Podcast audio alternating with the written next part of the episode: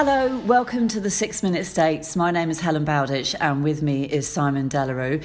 And it's just been a one day States meeting today, so there's a lot to pack in today. But one thing that really uh, stuck out at me today is that we need to kind of blow our own trumpet. To, to We got a mention, we got a shout out from the Lieutenant Governor Yes, that he listens States. to the Six Minute States. As listened to by Yeah. uh, I'm thrilled. Yeah, yeah. Slightly less thrilling was that he thought we were the BBC. Oh, I was going to just wash but- over that bit. Yeah. Never mind. Anyway, uh, yeah, that was because, in fact, we, we've been waiting for him to speak for five and a half years, and, and uh, you know, in the chamber. Mm-hmm. And the first thing he says was uh, to, to quote us, having suggested in our previous days.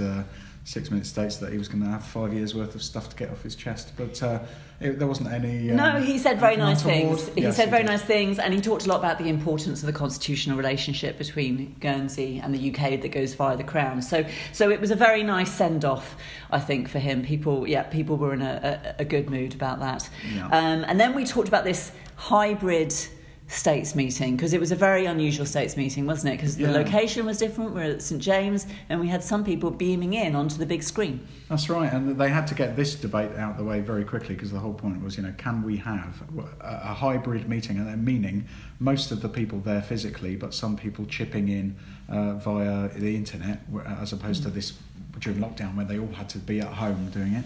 And um, and yes, that was um, got through very quickly. Lester Queripel, um, the deputy, the vice president of the States Assembly and Constitution Committee, uh, introduced his first ever policy letter and managed to do the whole speech in 40 seconds, which was quite impressive. I've never heard of one going going through that quickly. But it was because he really wanted to ram home. Look, we're just talking about it being for today only, uh, but that didn't stop lots of people chiming in and saying, well, Deputy Soulsby's was suggesting let's not miss the opportunity to look into doing this longer term you know Yeah. I hope that's what SAC is doing and immediately some others uh, chipped in and said well no let's not uh, Deputy Roffey in particular Mm. was just really dismayed at the idea that we might go down that route so I think we, ha- we haven't seen the last of that argument Yeah, and I, I think that the bailiff, Mr. McMahon, uh, will go home and have a very stiff drink tonight because it has been very, you know, states members and technology doesn't always go that well.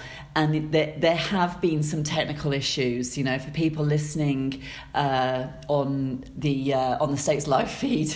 The, the quality has been really bad. We've been able to hear some Yeah. deputies today Some we really can't- well, yeah, others some we just can't hear mangled because they're too far away from the Yeah, microphones. yeah. The uh, the Because they've only got six. They've only got six microphones in there. That's it's right, a big. yeah. It's a big room. And they've got they had seven uh, chiming in from home, and uh, some of them uh, were freezing. You know, the internet buffering or whatever. Yeah. Um, and uh, yeah, so well, you know, teething troubles, but uh, I dare say they'll iron them out if we have to keep going down this route for future states meetings. The next one's only three weeks away. Yeah, I think actually my quote of the day was when the bailiff said the problem seemed to be getting the sound from outside of the room into the room, which I thought was a, was an interesting way of putting it.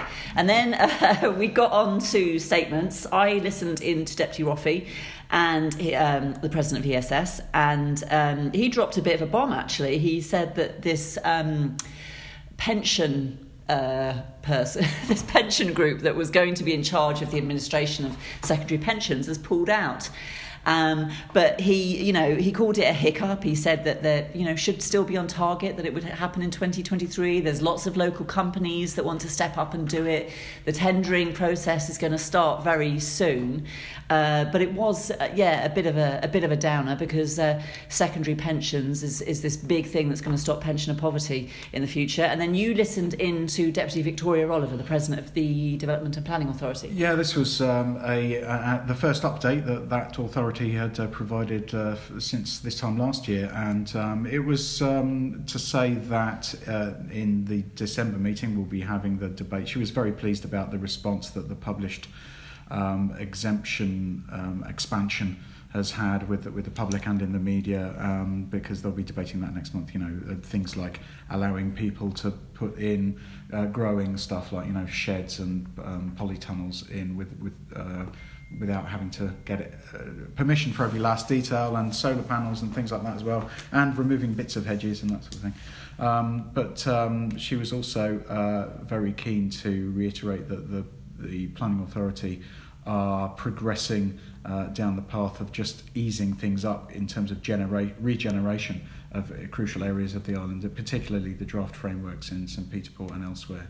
Um, and so promises of more debates to come to do with planning in the new year as well. And lots of lots of questions. I think probably you covered the most interesting ones potentially uh, yeah, about well, the education. Um, the on, oh on the education, yeah, this was uh, Deputy Gavin St Pierre. We mentioned this yesterday um, because we at the press a, a, week ago had been asking, you know, what are the potential consequences of a delay to this education reorganisation. Uh, Deputy Gavin St Pierre um, raised it today. It was actually probably Deputy Roffey's uh, intervention uh, that drew the most interesting response. He was asking, well, you know, this, this question from Deputy St Pierre is about what happens if there's a delay of one or two years. He was saying, what if there's a delay of even longer than that? And Deputy Murray said, well, I don't have a crystal ball. Anything could happen, you know, relating to COVID, for example. Yeah. Um, but he did reiterate that, you know, as far as education are concerned, they're still on track to deliver that reorganisation by September 2024. The debate is really about how much pressure um, that timeline is coming under and how. And their argument is that there's uh, very little capacity in the construction industry. Anything could go awry at any moment, but we're all fine. It's all going to be okay. Um, and the construction industry uh, have said the opposite. It was interesting to note that Deputy Inder, who's obviously you know relevant voice on this mm. as President of Economic Development, um, invited Deputy Murray to uh, join him and the Guernsey Construction Forum for a meeting about this, and Deputy Murray said yes.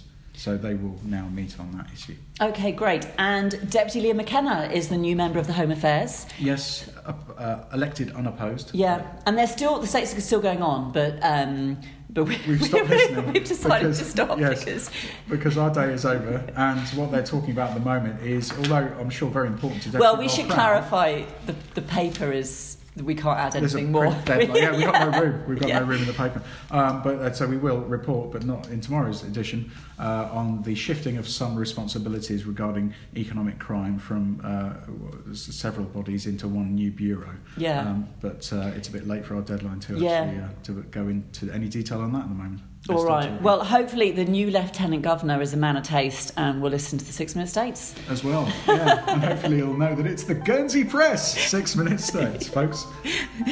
bye bye.